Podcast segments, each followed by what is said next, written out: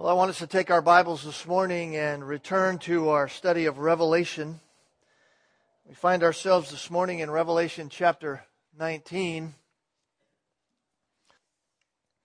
Revelation chapter 19 is where we find ourselves. We are quickly entering into, in this time of year, the holiday season. And with the holidays comes the familiar songs of of the season, of course, and even here in our own very church, we sing those songs. We like to highlight the reality and joy that we find in our Lord Jesus Christ through those. The, the birth of Jesus Christ as God came to dwell among men and was here in the flesh. All of those songs sing of the joy of God dwelling with us. But none of the songs resonate with me more than a memorable song that distinguishes the words that we find here from that famous cantata, Handel's Messiah. The Hallelujah Chorus. If you've never heard the Hallelujah Chorus sung before, you are truly missing out. If you have not heard it, you are missing one of the greatest experiences by way of music that you could experience. And the greater the choir and the louder that it is sung, makes it even more breathtaking to hear. My wife and I, every year, at least for the last couple of years, make a trek down to um, Boston because in Boston, down by the famous Faneuil Hall in that area down there, they have a little music and light show that they put on every year called Blink. And uh, it's it's really a light show because they put all these lights on the trees and their lights dance to the music. But but it's set to the music, at least in the final uh, course of music that plays. It's set to the the Hallelujah chorus from Handel's Messiah and it's done by the Boston Pops, so you know it's done very well, and it is done loud, and it is done incredibly beautifully. And the words of that song are piercing. I'm always struck by the reality of the crowd that's there, and the words of that song are piercing the ears of all of these pagans that are standing around listening and watching the lights at Christmas time and hearing the gospel of God running to them through Handel's Messiah. Is it any wonder that God said, You are without excuse? You've heard the truth. God is using even that secular event to spread his gospel. To a whole host of people, and they don't even know it. And they're liking it. The Hallelujah chorus is sung, and it is sung loudly. There's just something about hearing a great choir. There's just something about the sound of all of that. When we were out in Louisville, even this April, with 7,000, 7 to 8,000 people in a stadium singing the praises of God, all in unison, all at one time, all of our voices raised. There's just something about that. But none of that on earth. None of choirs singing on earth, even pagan choirs that sing well the words of religious songs on earth. None of that, and no great composer who has ever been born on this earth has ever written, and no choir has ever sung what will be the hallelujah chorus of all time. And we are going to be a part of it. Some of us have said, even here in this church, as we chide you to sing in the choir, I don't sing, or I can't hold a note. There will come a day when you will sing, and you'll sing perfectly, and you'll hold the note. There is coming a day when all of heaven will break forth in the heavenly hallelujah chorus, and no one will forget it. And no one will be able to be quiet. And you and I get to have a glimpse of what it will be like through the words of John here in Revelation chapter 19. And, and, and I believe Handel must have, have been reading this text as he was penning the words of his famous song. Just follow along as I read for us, chapter 19, verses 1 through 6.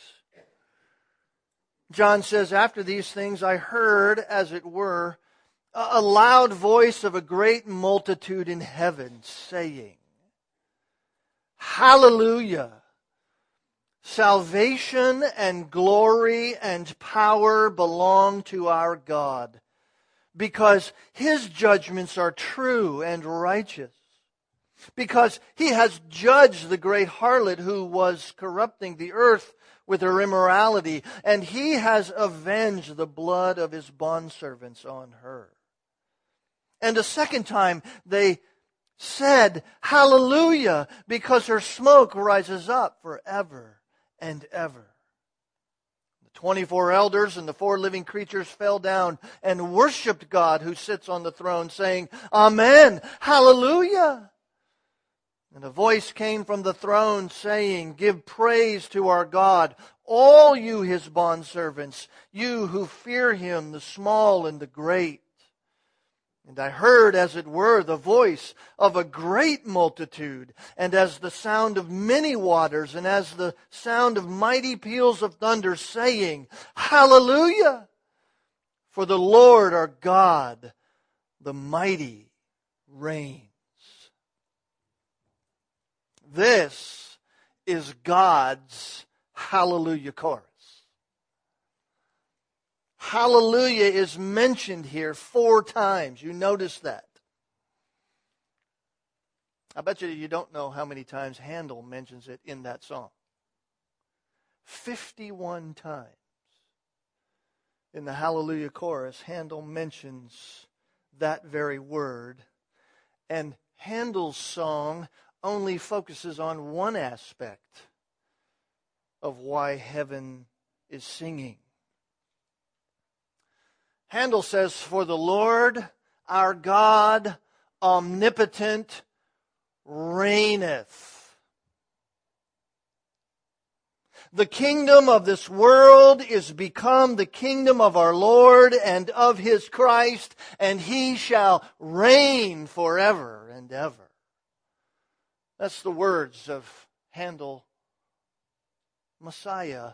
And 51 times the choir sings, Hallelujah, Hallelujah, Hallelujah. And we hear those words and we hear that music and we, we cannot help but join in. And yet here we read Revelation chapter 19 verses 1 to 6 and we are transported to this very moment in the glories of heaven where God's Hallelujah chorus outsings anybody's.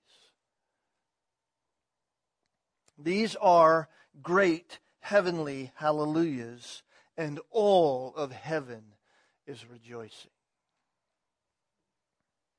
By the way, it's interesting here. You notice it says there was a loud voice of a great multitude in heaven. We, we don't exactly know who's speaking here at least in the initial aspect, but notice it says they're saying. Our assumption here eh, eh, should be, and I think rightly so, that these are angels who, who at least initially are, are singing this choir or saying this choir. The word there is saying. It's not the word for singing. In fact, there's nowhere in Scripture that you ever read or find anywhere where angels sing. They say a whole lot, and they're saying it loudly here, but it doesn't seem, at least from what we read in scriptures, that angels are singing and yet they are praising God. We certainly are singing. Handel gave one reason for this chorus. God reigns, but God gives us three reasons for these heavenly hallelujahs, and then one final command to rejoice that we'll hold off until next time to get to. So I just want to walk through these reasons for us. First, let me give us an understanding of what hallelujah means. One, it's a compound word in the original language, in the Hebrew. One, one side of the word is Hallel. You see it there even in the word, H-A-L-L-E-L, Hallel. Hallel means praise. That's the simple uh, translation of it, to praise. The other word is just Yah, J-A-H, if you will, and it's the Hebrew uh, short word for Jehovah, which means Lord. Lord. So when hallelujah is said, or, or when it is sung, it is saying, praise the Lord.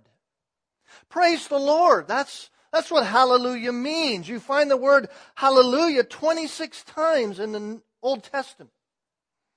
You find hallel quite a bit, but hallelujah only 26 times and only four times in the New Testament. Guess where those four times are? Right here in Revelation chapter 19, of course. In the Old Testament, it's always found, at least those 26 times, in the Psalms. Why? Why in the Psalms? Because the Psalms were Israel's songbook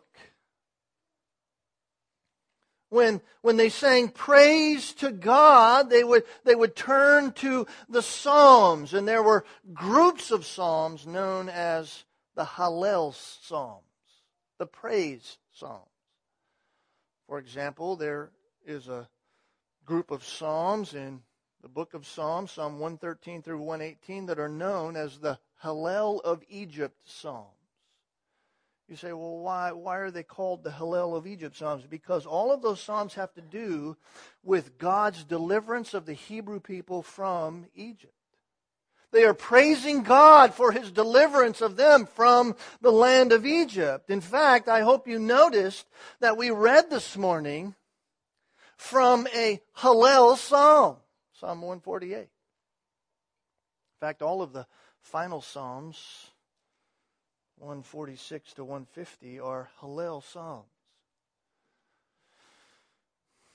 That's what we have here in Revelation 19. We have a heavenly Hallel psalm or song. This is all of heaven saying, Praise the Lord. Praise the Lord. But why? Why is, why is all of heaven, at least here in this specific place, praising the Lord? God gives us three reasons here why heaven is praising Him, and these three reasons all highlight its primary emphasis. And that primary emphasis for this praise of the Lord and the glories of heaven is salvation. Or we could say it this way all heaven is praising the Lord for the very same thing that Israel praised the Lord for, and that is deliverance. That's what salvation is it's deliverance. Deliverance from the penalty of sin, deliverance from the guilt of sin. And that's what we have here. Notice in verse 1 after these things I heard, as it were, a loud voice of a great multitude saying, Hallelujah, praise the Lord. Salvation and glory and power belong to our God.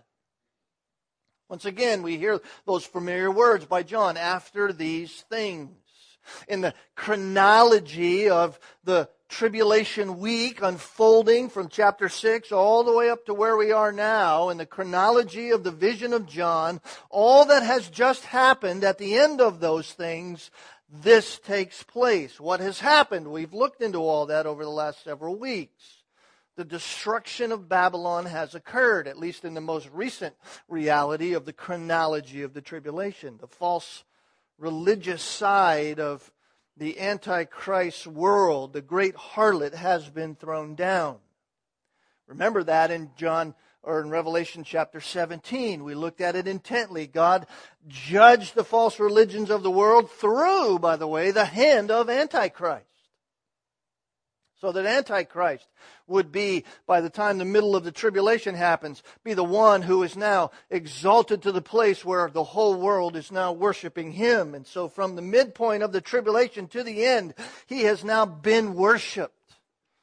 Done away with any of the other false religions that are out there. And all the world flocks to the Antichrist in worship and in economic companionship. And so God destroys both the religious system and he destroys the economic system and city of the Antichrist. And we saw that over the last several weeks in chapter 17 and chapter 18. And so John says it's after these things, in the chronology of the tribulation, in God's plan of redemption, that we hear this great hallelujah chorus of heaven. And it's all of heaven singing, and it's all of heaven joining in the praise to the Lord because of salvation. Hallelujah! Salvation is the emphasis. You say, well, I thought we were already saved. How can this be praise for salvation? Well, let me tell you something about your salvation in the past, before the foundation of the world, the Bible tells us that by the grace of God's electing choice, all who are saved today were chosen to be saved in time. God, by His grace, simply foreloved those whom He was going to save. Not because of their goodness, not because they somehow came down the road and saw Him and went, oh, I like God now. Not because of any of that, but simply because of God's design and choice and wisdom and mercy in the Godhead that chose to forelove those whom He would save. The Bible tells us, Romans chapter 8 that those whom God, verse 29, foreknew, that is, to put his love on ahead of time, those whom God foreknew, he also predestined. Predestined, that's predetermined to save. He loved them, and because he loved them, he predetermined then to save them, to become conformed to the image of his son, so that he would, they would be, or that he would be the firstborn among many brethren, speaking of Jesus Christ. And these whom he predestined, he also called. That is, he sent the gospel to you. He called you to himself. To those he called, he also justified, justified, declared right before him in Christ. To those whom he justified, he also glorified. In other words, your day of glorification is already guaranteed. That all took place in the mind and heart of God in times past, and yet in time, all of that God is guaranteeing will take place, will happen. So when we think of our salvation, we must think of it as a past, present, and future reality.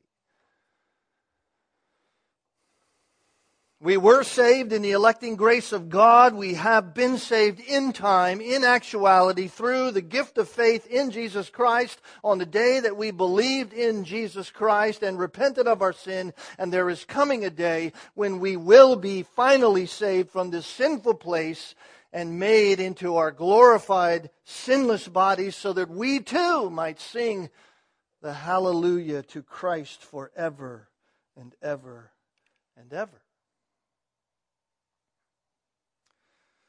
So, why were they singing hallelujah? Because salvation and glory and power belong to our God. You see, this celebrates that full and final deliverance from sin. And it celebrates that it has come. I don't know a greater reason to sing, do you? Wickedness is over. Our final salvation has come. Hallelujah. Salvation belongs to God. It certainly does not belong to men. Men try and try and try to save themselves, but salvation belongs to God. There is no other way.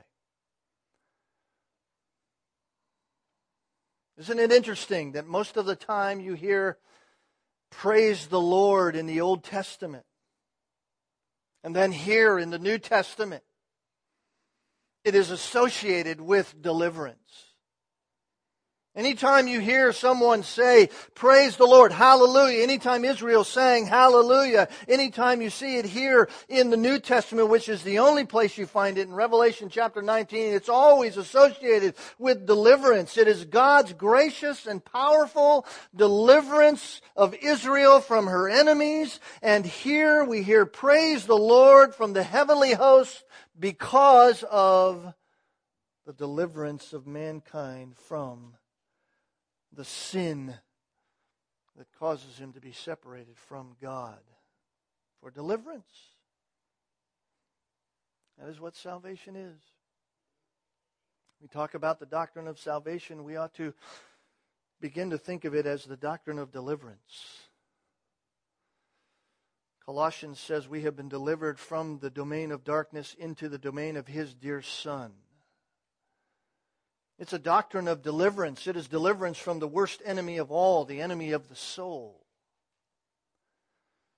It is deliverance from the guilt and penalty of sin, and God's glory in salvation is put on display. Hallelujah. Salvation and glory and power belong to our God. God's glory is on display, display when He saved you, unable to save yourself, and made you alive in Christ. And God's power is seen by all as He transforms your life, and His glory is now seen through here in Revelation chapter 19 through His judgment of those who reject Him.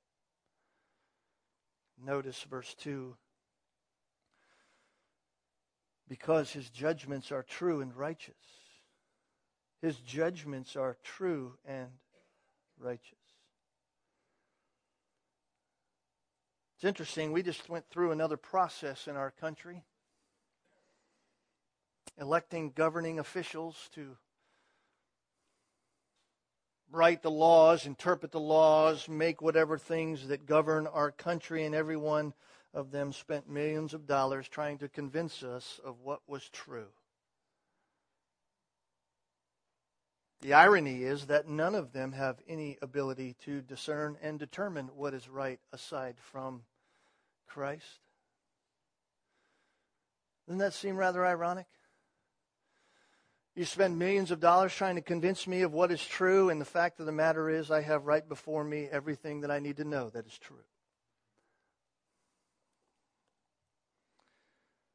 But we can praise God as believers, and we will praise God forever, Revelation chapter 19 says, because His judgments are right. His judgments are always true and righteous. God always judges rightly. His actions are always true because why? He is the righteous standard upon which they are made. God could never be wrong.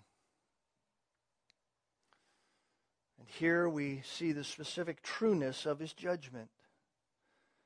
Because he has judged, notice, the great harlot. He has judged the great harlot who was corrupting the earth with her immorality. And he has avenged the blood of his bondservants on her. Remember, he's talking here, at least initially in the first verse, first two verses, in reference to the, the false religious system.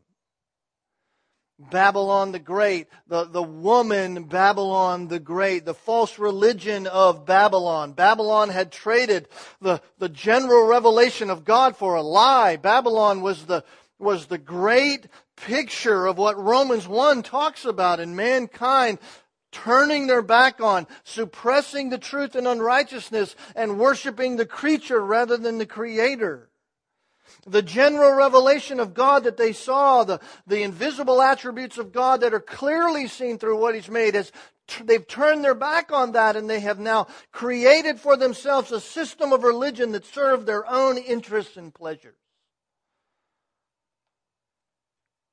The testimony of heaven is that the judgment of her displays truth. The judgment of her displays righteousness. The result is that all of heaven praises the Lord. Hallelujah, deliverance has come. And the picture here is the characteristic of religious Babylon is that she has corrupted every institution of God that God has even created. She's corrupted everything. She's corrupted the family. So that now the family is defined not as God has defined the family. It's no longer that men see the family as a man and a woman who are joined together in one flesh. Through the natural union of men and women that come together under marriage as one flesh, other humans are brought upon the earth for and, and they too make new families upon the earth as they join together with women for their husband and wife uh, family union before God as God has created. Now the natural family is being destroyed by those who say the family is defined by whoever you love. Doesn't matter if it's the same sex. It doesn't matter if it's the multiple of the opposite sex. It doesn't really matter what it is. Man has turned his back on God's design and made his own. But Babylon has not only corrupted the family, she has corrupted the nation of Israel, destroyed her national testimony. It was through Israel that the promise of the Messiah came. It was through Israel that we have the Holy Scriptures. It was through Israel that the, the gospel came to us, the Gentile world. This was Israel's purpose, and yet Israel has rejected her Messiah. So she has corrupted the family, she has corrupted Israel, and she has corrupted the teaching of Scriptures. So that now men go about claiming to have a relationship with God when they blaspheme God by what they teach. They claim to know God, claim to be one speaking on behalf of God, and yet are blaspheming the very God who gave the Word of God that they say they're talking about. They teach that you can attain to your own righteousness. That you can live well on your own, that you can just simply be a moral person according to the laws of morality that men have made, and God will accept you because, after all, God is a loving God. He'll accept you according to your good deeds, they say. That God is not going to judge you, they say. They even go on to say that God did not create the world in six literal 24 hour days. In fact, they deny that God even created it at all. And they even say that murder is okay. Go ahead, murder the innocent just as a matter of reproductive choice. Do that and they kill those who stand on the truth. They kill those who speak the truth. They silence the truth, just like Cain silenced his brother Abel.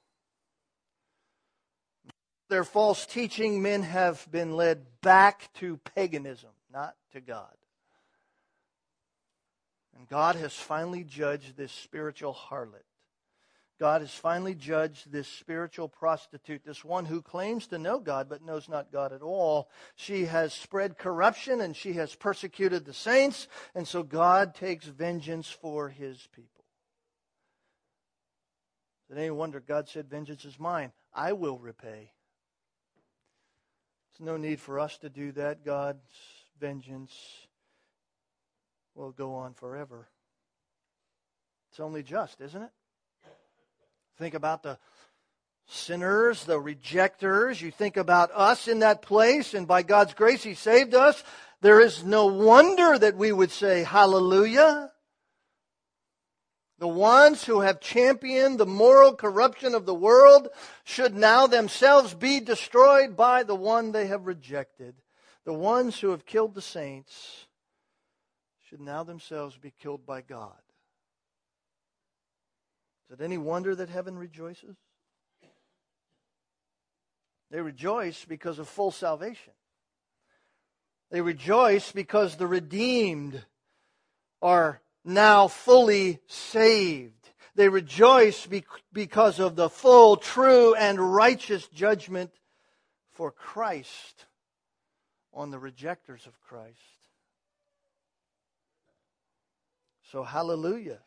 False religion is judged. There's a second hallelujah here. Notice verse 3 and a second time they said, Hallelujah. Why? Because their smoke rises up forever and ever.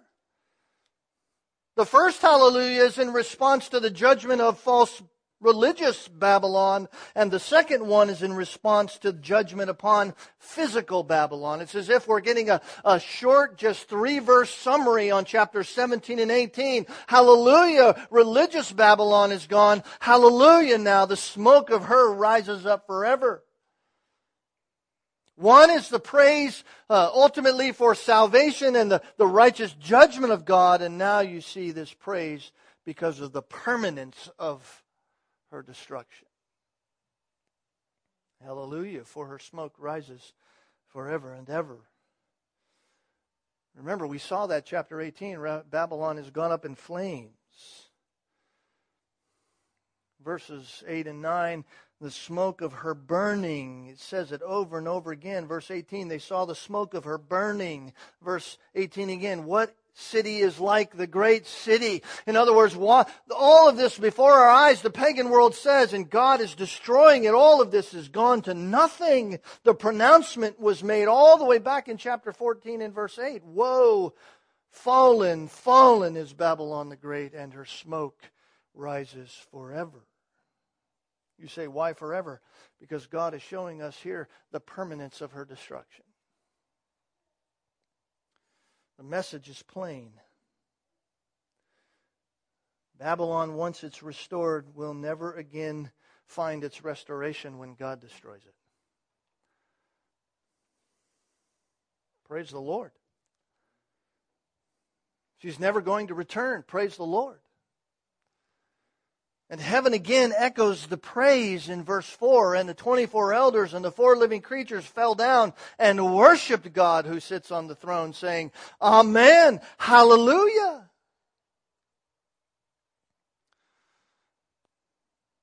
Amen. You know, the first time you hear the word Amen in the Bible is Numbers chapter 5, verse 22. When you hear it there, it's part of a ratification of a test for adultery. Seems rather strange, doesn't it? Amen was a, a word of ratification. It, it, was a word of a, a committal of the truth. In other words, it's a word that seals it. It's a word that affirms all that was just said. My boys and I used to joke years ago, say, so let it be written, so let it be done. Amen. It's like Amen. It's down, it's done, so let it be. That's what Amen means. It's the highest word of sealing affirmation.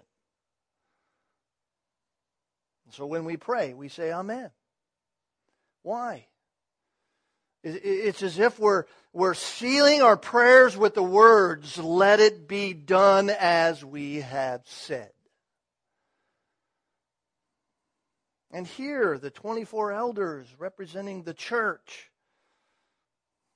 and the, the four living creatures, as we saw months ago, these special angelic creatures that surround the throne, they all bow and worship to God and they say, So let it be done, God. Yes, Lord. We echo the praise of your salvation, and we echo the praise for your judgment on the Antichrist world. Yes, Lord, let it be done. Hallelujah. Praise the Lord, they say.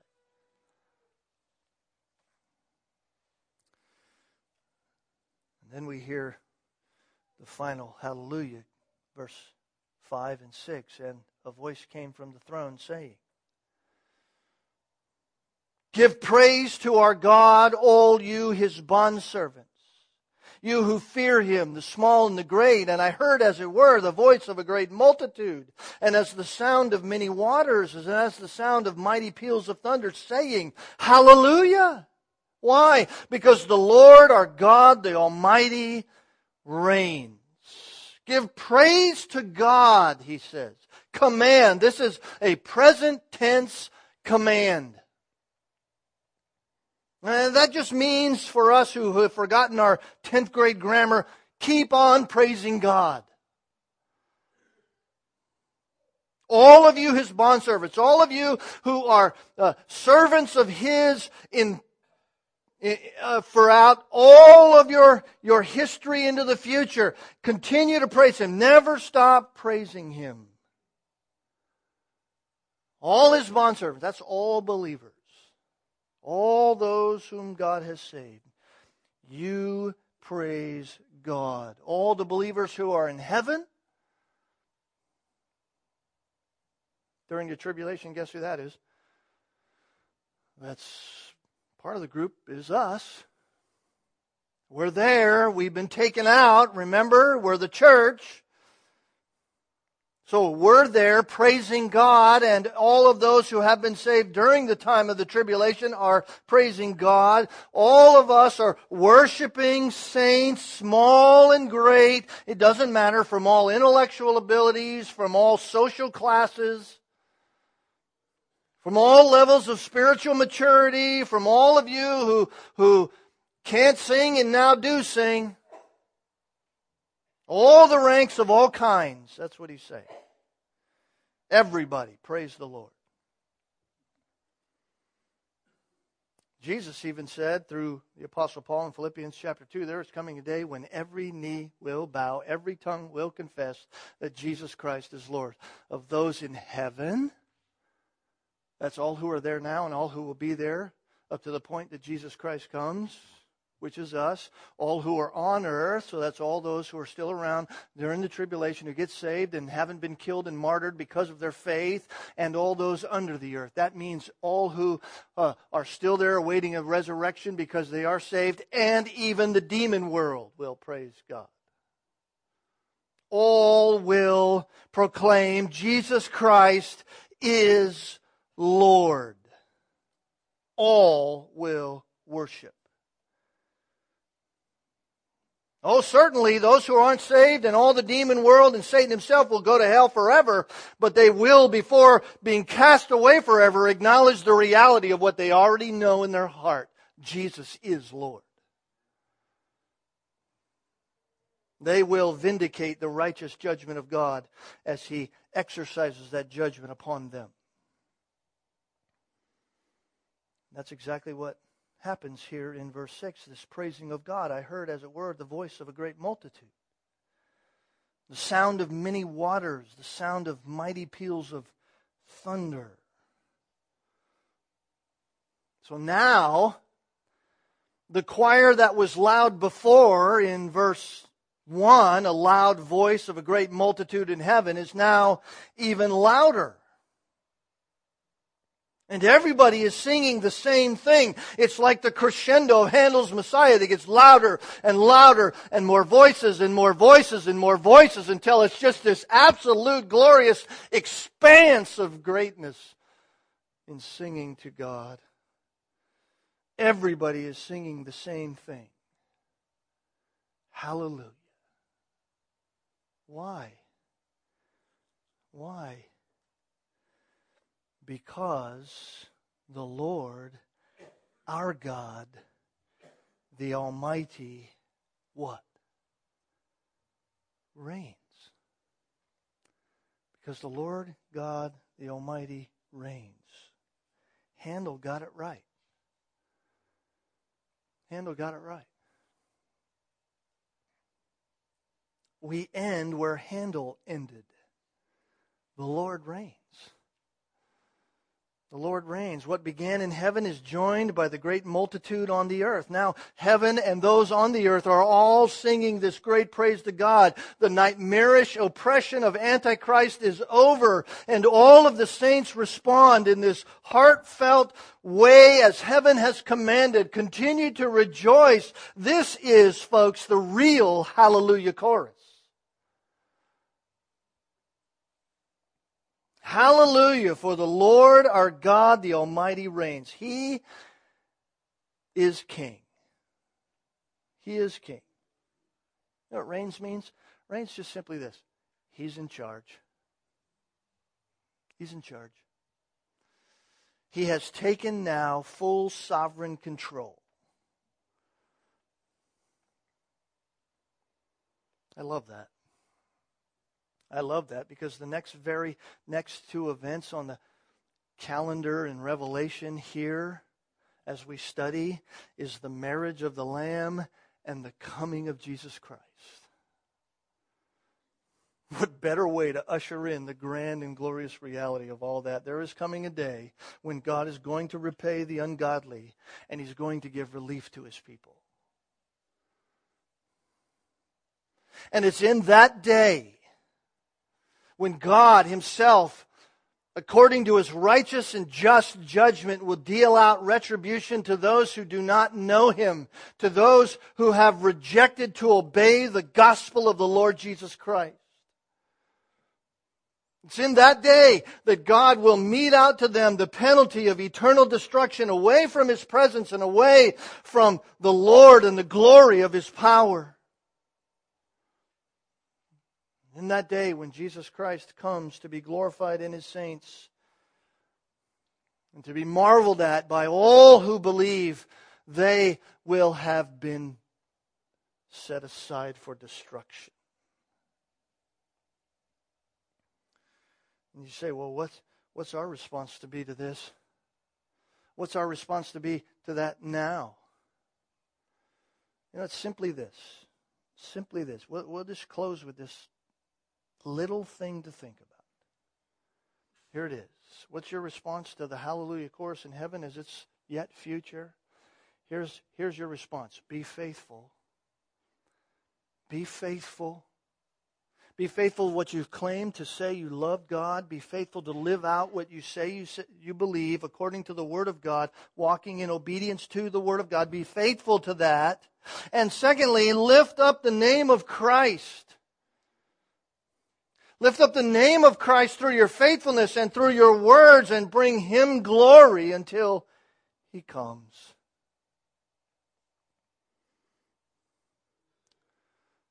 That's our response. Just simply sing a heavenly hallelujah every day. Sing it with your life, sing it with your words. Because there's coming a day when what we see here will actually take place. God has set it down in the annals of time according to the wisdom of the Godhead, and it will happen.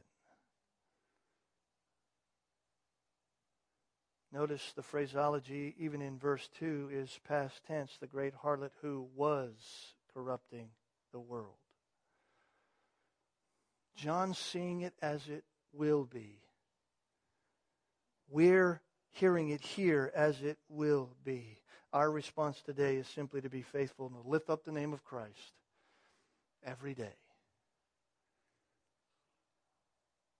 And one day, we'll be singing it in time.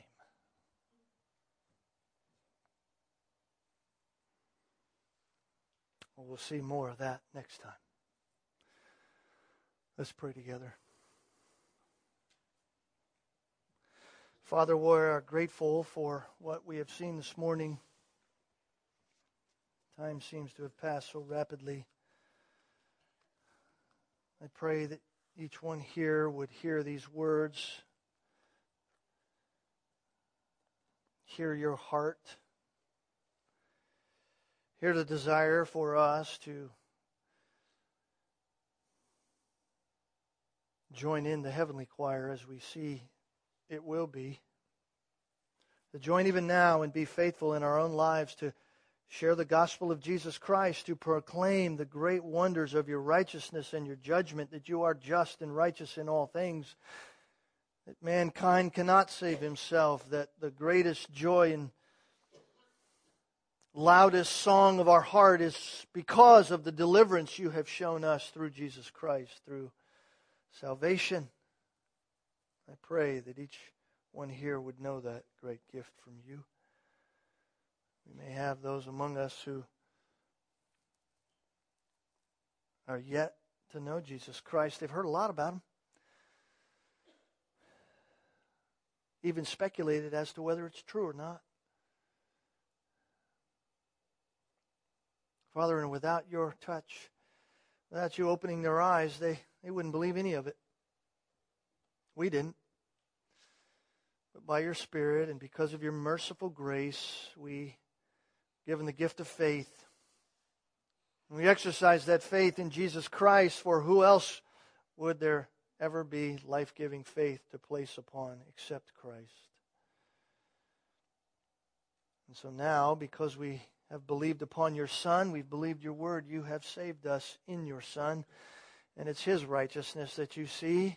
It's on the basis of him that we have life, and without that we have nothing. And the world rejects that truth.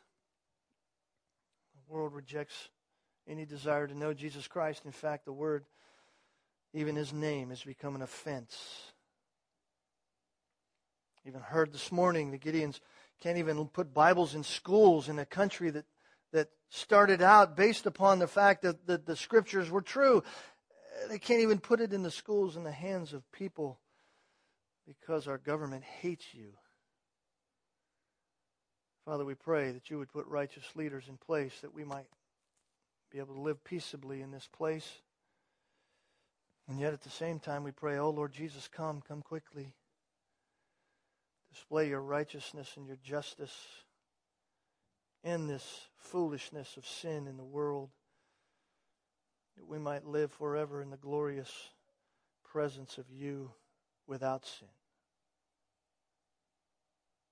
So thank you for what we see is coming in the future. Help us to be faithful now, always proclaiming you, never stopping, that you might be glorified in us, we pray. In Jesus' name, amen.